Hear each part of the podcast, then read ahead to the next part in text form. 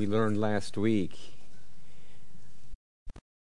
Mark, because he opened up the Word of God to us of what our condition was, or what it is for some of you if you are still outside of Christ. We believe it's true because it was the truth of God's Word that we are spiritually dull. We cannot see the light.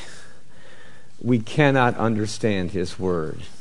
We don't even want to. We learn that we are spiritually defiant, that the light has come into the world, but people love darkness. And because our works were evil, we did not come into the light.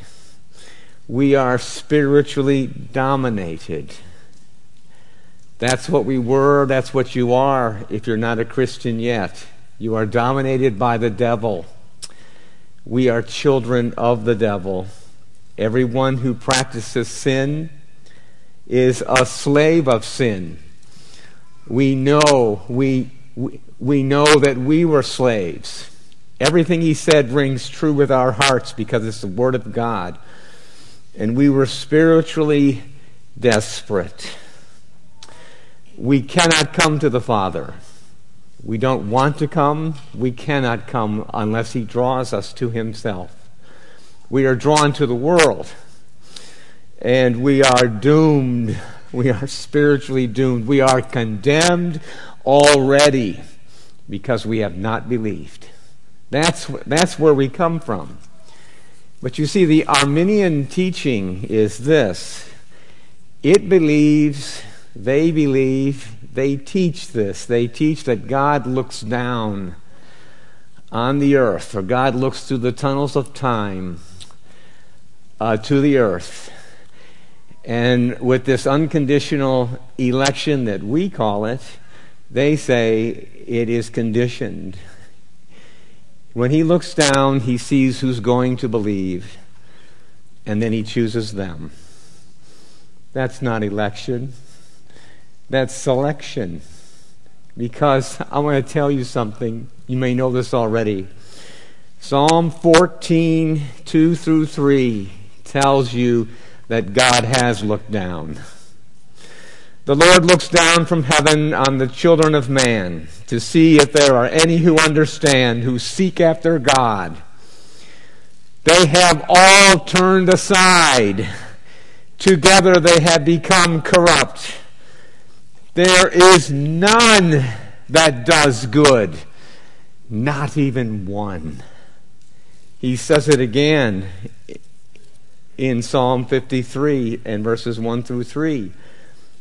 They are corrupt, doing abominable iniquity. There is none who does good. God looks down from heaven on the children of man to see if there are any who understand, who seek after God. They have all fallen away. Together they have become corrupt. There is none who does good, not even one. And is it just an Old Testament concept? Does anybody in the New Testament understand this? Yes. Romans 3, 10 through 12. Paul says... Under the inspiration of the Spirit of God, we have already charged that all, both Jews and Greeks, we're the Greeks, we're the Gentiles. That means everybody. Everybody is under sin, as it is written. None is righteous, no, not one. No one understands. No one, apart from grace, seeks after God. All have turned aside. Together they have become worthless. No one does good. Not even one. That's the teaching of God's Word. Thank you, Pastor Mark, for bringing that Word so powerfully to us and making us appreciate what God has done. Well, under these circumstances then, these that are dull, defiant, dominated, desperate, doomed. What does God do? What will God do? Will he wash his hands of it all and say, I've got to start again. This hasn't worked out. I've got to raise up a people that will love and delight in me and will glorify me. Is that what he did? That's not what he did.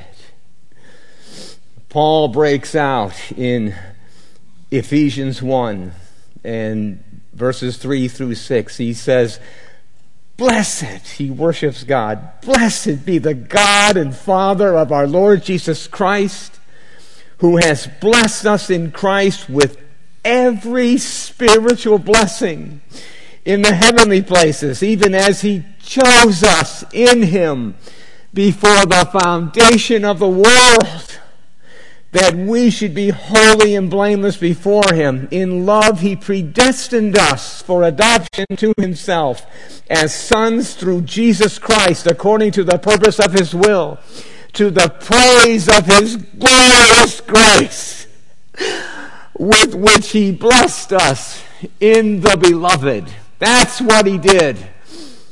He predestined sinners to be blameless. He predestined sinners to be brought into his family, those that were doomed and desperate and defiant and everything else of that they were.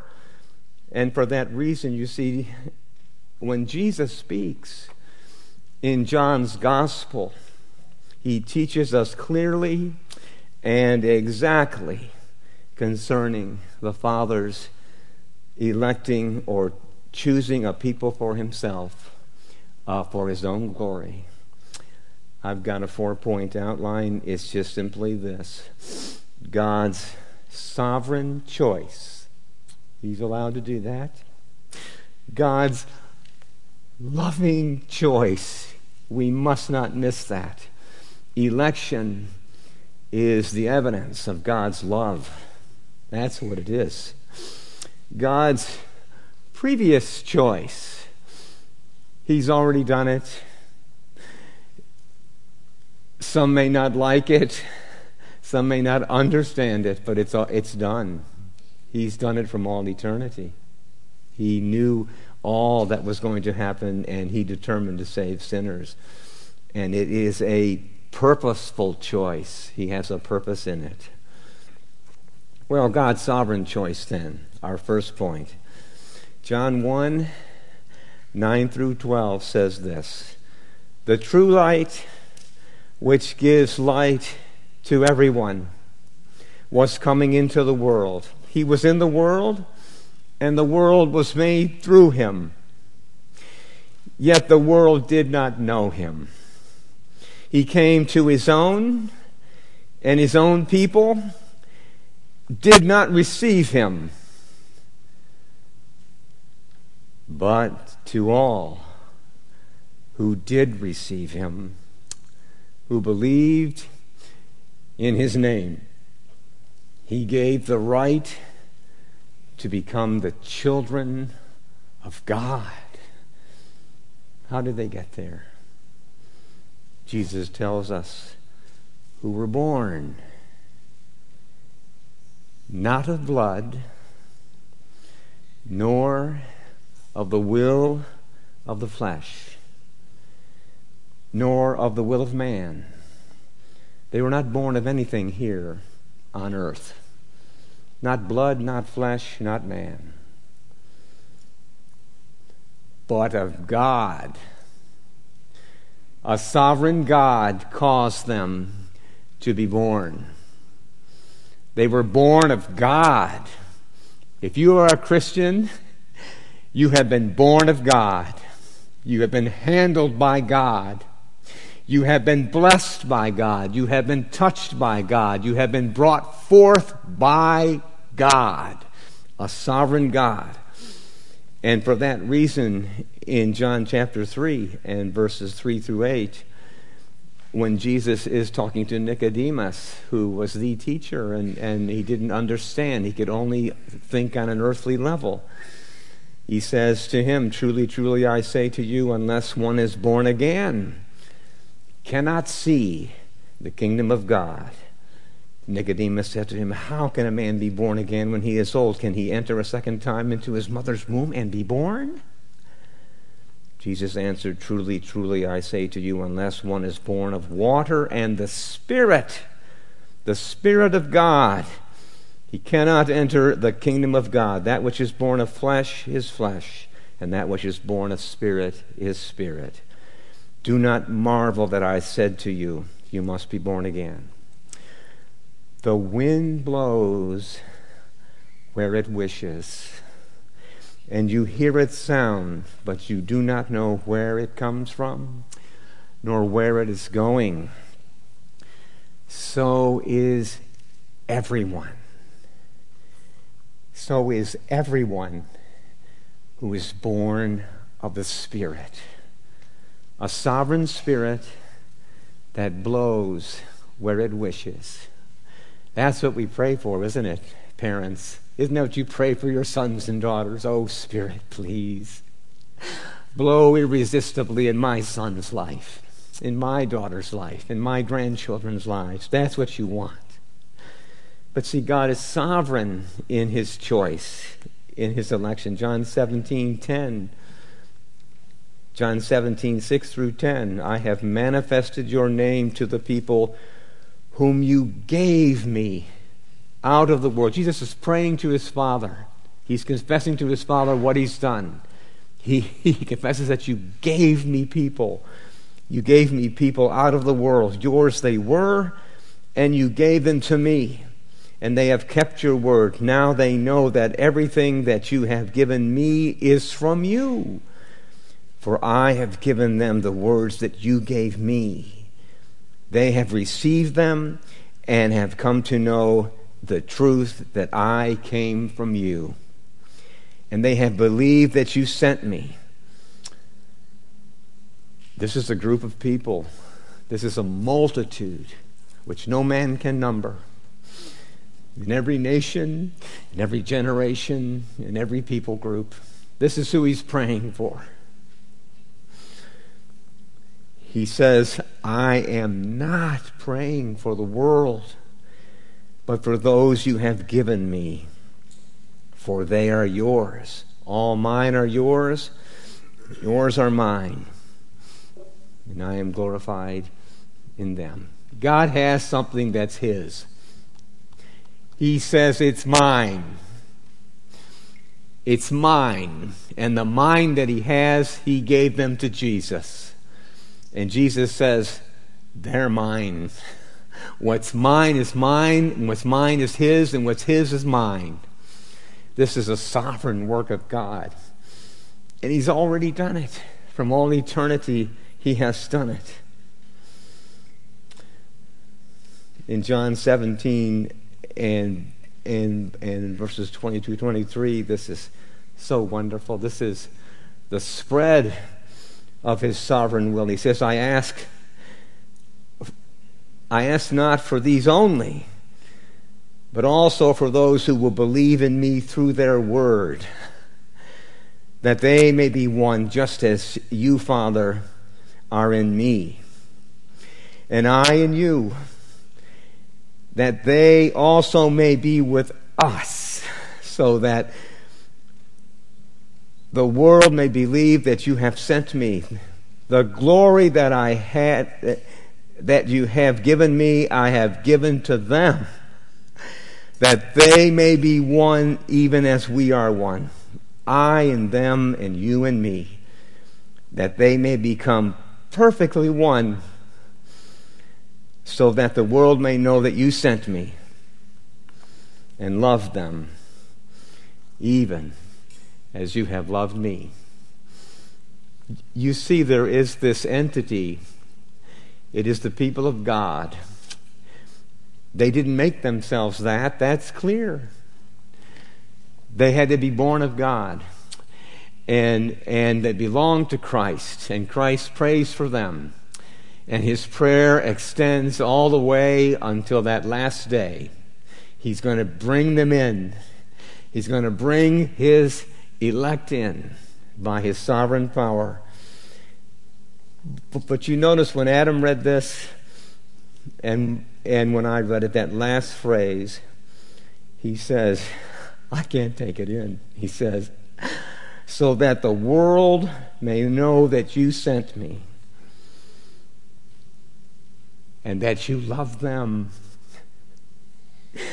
and love them even as you love me. That's our second point. It's God's loving choice. Can you believe that? Can you take that in? It's true. I can't get my mind around it. God loves you if you are a Christian, if you are a believer, if you've been born of God, if you've been born again. He loves you even as he loves his own son, because you are in him. Everything that happens in your life is an evidence of his love for you. It's a loving choice. This is the driving force in God. This is his motivation. This is his intention. This is what flows out of God's heart. It's love. It comes right out of his heart. John 3:16. The better translation is in the Christian Standard Bible. It says this, for God so loved the world. God loved the world in this way is better. It's a purpose statement.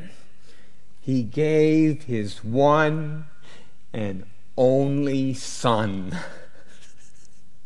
that everyone who believes in him will not perish, but have eternal life.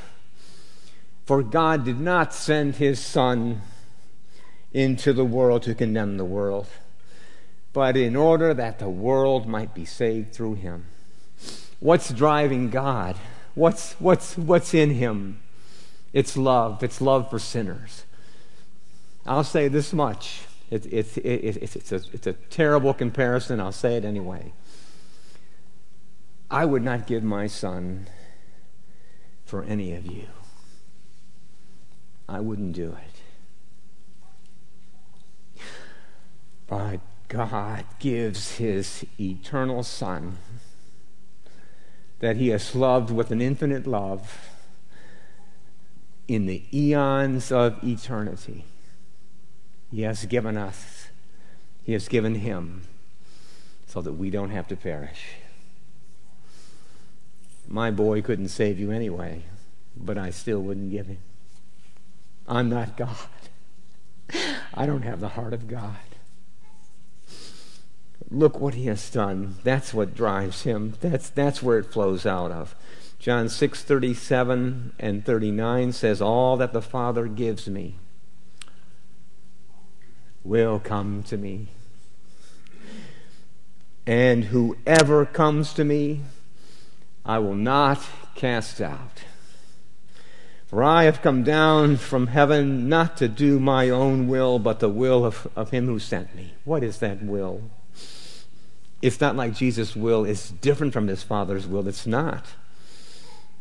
He says, and this is the will of him who sent me, that I should lose nothing. Jesus doesn't want to lose anything either. He wants to come down and do the will of his Father. He doesn't want to lose anything. Nothing of all that he has given me, but raise it up on the last day. The all there means all the elect, all those that God has chosen in order to give them to the Son. And he cherishes that gift. He doesn't want to lose any of it. John 36:39, all that the Father gives me will come to me. And that's why the apostle could say that. That's why he could say that in Ephesians 1, verses the last part of verse 4 and verse 5. He could say, in love, love is attached to predestination. In love, he predestined us for adoption to himself as sons through Jesus Christ, according to the purpose of his will, to the praise and the glory of His grace. That's what it's all about. It's a glorious love that goes back to God our Father. Well, our third point is then we've seen that it's sovereign and it's loving. It's also a previous choice. It's an eternal choice. It's a choice before He made the world. He's already done it. John 10 and 1 through 6 says, "Truly, truly, I say to you, he who does not enter the sheepfold by the door, but climbs in by some other way, that man is a thief and a robber.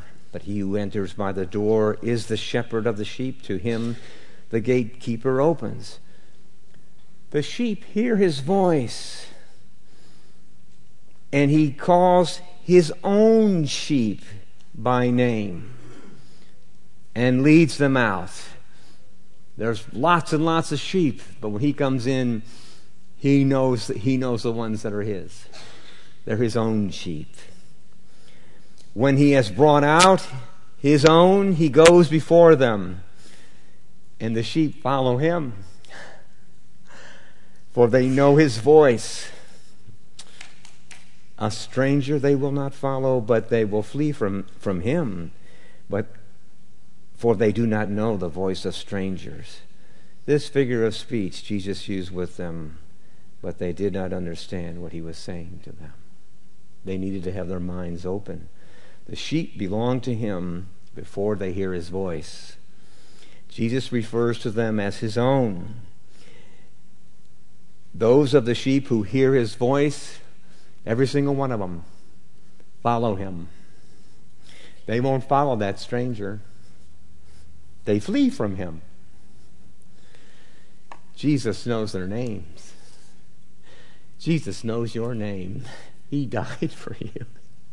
He came to rescue you. John 10 and verses 14 through 17 says, "I am the good shepherd. I know my own, just as the Father knows me. And I know the Father. I have intimate knowledge of you," Jesus says. Infinite, complete, perfect knowledge of you. But He says, but I've got other sheep, not from this fold, not from this sheep pen. I must bring them also. His heart is wide open. He's going to bring the nations in. He's going to bring Hindus and Buddhists and Muslims and animists and secularists. He's going to bring in all kinds of people. "Then there will be one flock, one shepherd. This is why the Father loves me, because I lay down my life that I might take it up." Well, we've seen a sovereign choice, a loving choice, a previous choice. Now we come to a purposeful choice. What does Jesus say? What are the words fall from His lips? Here are some of them. John 15:16, He says, as Adam read, "You did not choose me, but I choose you and appointed you that you should go and bear fruit, and that your fruit should abide, so that whatever you ask the Father in my name, He may give you." This is the purpose. This is the purpose of His choice. Jesus asserts straightforwardly that the choice of salvation rests in Him alone. He's the one who does the choosing. And He gave us that choosing. He originated that salvation to set us free for a passionate service represented by fruit bearing for Him. That's what He did. We were all to ourselves. That's all we cared about, was gaining for ourselves. We were me, me, me, me, me. And we have become Him, Him, Him. That's what grace does. That's the purpose of it. John 15:19 says, "If you were in the world would love you as its own. But because you are not in the world, but I chose you out of the world, Therefore, the world hates you. We've been plucked out of the world. We're not of the world. That's why, if you can put the next slide up, I think that's next.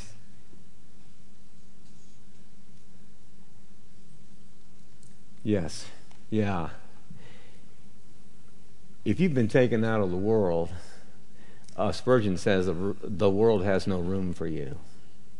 You're not going to be comfortable in the world, because that's God's purpose. He wants you to live for the world which is to come. He wants you to live for the next world. He wants you to do all the good that you can in this world. But we know where we come from, don't we? We know that we come from the tyranny of this world. We know all of us were worldlings. See, that's what we want to say to lost people. We want to say, we know we've been there. We've been where you are. You have not been where I am. That's what I want to say. I have been in the world. I was a worldly young man. I was a sinful, dominated by sin young man. I think I'm the worst sinner in this room, because you don't know what I did. You don't know what a new creature he has made a pastor to be. I never dreamed of being a Christian or a pastor or a missionary or anything else. I was in love with smoking pot and with academics and with sleeping with girls that were not my wife. I was terrible, wicked, blaspheming, Sabbath-breaking sinner. And he came to me one night, and the conviction for sin was so great. This guy named Dave Inks was witnessing to me, and I knew these doctrines of grace. I didn't like them, but I knew they were right. And he caused me to be born again. And I got up the next day, and everything was different. And I have been this way ever since I got saved. I cannot understand it. But that's what God has done. And He'll do it for you. Not in spite of this, but in cooperation with this. These wonderful doctrines of grace. Romans 10:13 says, whoever, any one of you lost children, lost people, you will call upon the name of the Lord. You will be saved. The one thing you haven't done is call upon the Lord. That's what you need to do. And don't worry about this. Don't worry about election. You are elect. God has chosen you. God has chosen you to live in the United States, where there is no persecution of Christians. He predestined you to live here.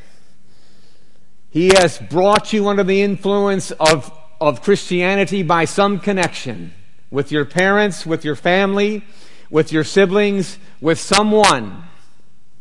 He has placed you, if you can hear my voice right now, He has placed you in a Bible-believing, Christ-centered, God-centered church on the authority of God's Word. That's what He's done. He's chosen you for all kinds of privileges. He's predestined that for you. He's surrounded you with people that you know are Christians. You know they love Jesus. You know that they care about you. They love you. All of these things are in your favor. You've been chosen by God for tremendous things. Don't ever disqualify yourself. Don't ever do that. Don't say that. There is no sinner that is too great, too big, too terrible of a sinner than Christ is.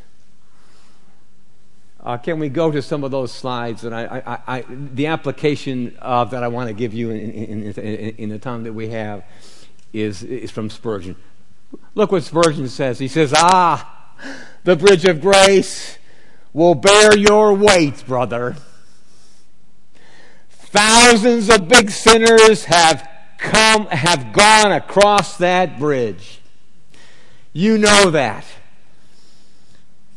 Some of the best people won't go, but some of the worst people have been saved. Isn't that right? A persecutor of the church is saved. A man with a legion of devils in him is saved. Naaman the Syrian, this Gentile guy, he gets saved. Proud man. He goes across that bridge. You don't ever have to worry about that. There's no sinner too great for God that he can't save." That's who I am. That's who I feel myself to be. Maybe some of you feel the same way. Let's go to the next one, please. There's one. Until God gives me the roll call of the elect, I am going to preach the whosoever will gospel. That is the gospel we are to preach today. Because we don't know who the elect are. We don't know what they look like. We don't know what they're doing. We don't even know where they are. They're just all over the earth. This is what drives missions, you see. The doctrine of election drives a missionary to go to North Africa among a Muslim group of people and try to set up a business of tourism and have tourists come over so that they can witness to those who speak English, and there are people there that do. It sends a young man and his beautiful wife and kids to Ireland, to a post-Christian nation, to pastor a church and to plant another one and to win sinners to Christ. It's because whosoever will, if God will make them willing, they will come. That's why Dave and Sandy Aff have spent their entire lives in Irapuato, Guanajuato, Mexico.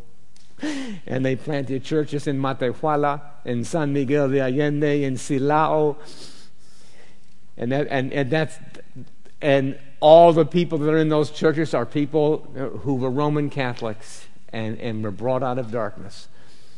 Why they do that? It's because they know whosoever will, whoever so God will have mercy on, they will come. That's what makes people go into dangerous places, because God's got a people there. He might save a persecutor of the church. That's what we pray for. That's why they go, because they know there will be success. It's worth it if just one gets saved, but multitudes will be saved. Let's go to the next one, please. This is the application. This is worship. This is the great C.H. Spurgeon. This is what he says. "I can never cease to wonder that God has elected me." That's what we need to have. That will give us joy. That will give us courage. That will give us happiness. That will give us pleasure to know that God has chosen you. He has made you a Christian. He has brought you to Christ. Please, the next one. This is what he counts on. He says, "My evidence that I am saved does not lie in the fact that I preach." He preached to thousands. "Or that I do this or that. All my hope is this," he says, "that Jesus Christ came to save sinners. I am a sinner. I trust in him. He came to save me. And I'm saved." That's what Spurgeon says. That's what he's counting on. He's counting on nothing else but the blood of Christ. of his sacrifice for him. Nothing. We are so performance-based. That's our default setting. We think we've got to do something. Every religion outside of Christianity says, do this. And Christianity says, look what he has done. He's done it already. You don't have to go there. The next one, please. This is the evidence that you're saved. This is the evidence that you're the elect. Look at the look on his face. I don't know who chose to put these together, but he says, no joy ever visits my soul that knowing that Jesus is highly exalted and that to him every knee shall bow and every tongue confess that Jesus is Lord to the glory of God the Father. He says there's nothing more than that. His heart is so connected to Christ that when Christ comes back, he's not so concerned about his own vindication, but the vindication of Christ.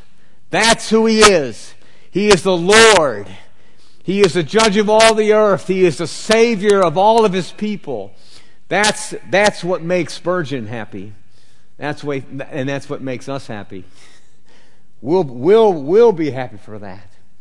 What's the next one then, please? Okay. This says, if you want to know that you're really a Christian, this says, if you long for perfect holiness in the fear of God, this is the proof to you that you have eternal life. Isn't that right, Mayra? Es una buena traducción. Gracias. That's what it is. If you long right now, can you say this? I say this all the time to myself. If all there was in heaven, if all there was in heaven was the fact that I would be sinless and that I would get to see Jesus, that's enough for me. That's all I want. I want to be free from this wickedness that's in my heart and the unsanctified part of me that is not holy. All the pride and the selfishness and all of that, the self-interest, it's horrible. But that day will come. Longing for it, it will come. We will be perfectly holy. We will see Jesus. Is there one more? I think there is. Yeah, okay. He's commenting on, ye are Christ. You belong to Christ. You are his holy donation, for the Father gave you to the Son. His by bloody purchase, for he counted down the price for your redemption. His by dedication, for you have consecrated yourself to him. His by relation, for you are named by his name and made one of his brethren. Joint heirs. That's what Spurgeon says. And the capstone then of my message, it came from Jeremy Schultz. I was at Le Creme and we were talking about this, and he asked me if I remembered something that happened, and I said, oh brother, thank you so much. This is the capstone. It's got everything in it. In Matthew 1:21, the words of an angel to Joseph, Mary's husband, in a dream. He was a righteous man. He was going to put her away. Even before he was born, this is what the angel said. She will bear a son, and you shall call his name Jesus. He's not even born yet. This is his name. His name's going to be Savior. His name's going to be Jesus. She's a virgin, overshadowed by the Holy Spirit, going to give birth to the Son of God. What's he going to do? For he will save his people. He's a fetus. He's got people because it is the love of God. It is the previous work of God, his previous choice. It is the purpose of God. He will save his people from their sins. Isn't that marvelous? I just want to shout. That's what it is. It's marvelous. That's our God and Savior.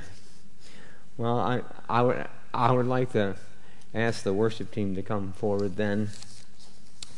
And Jonathan Poland's going to read a prayer for us that we can pray with him from the Valley of Vision. It's just really, really wonderful. And I'm thankful that he's willing to do that.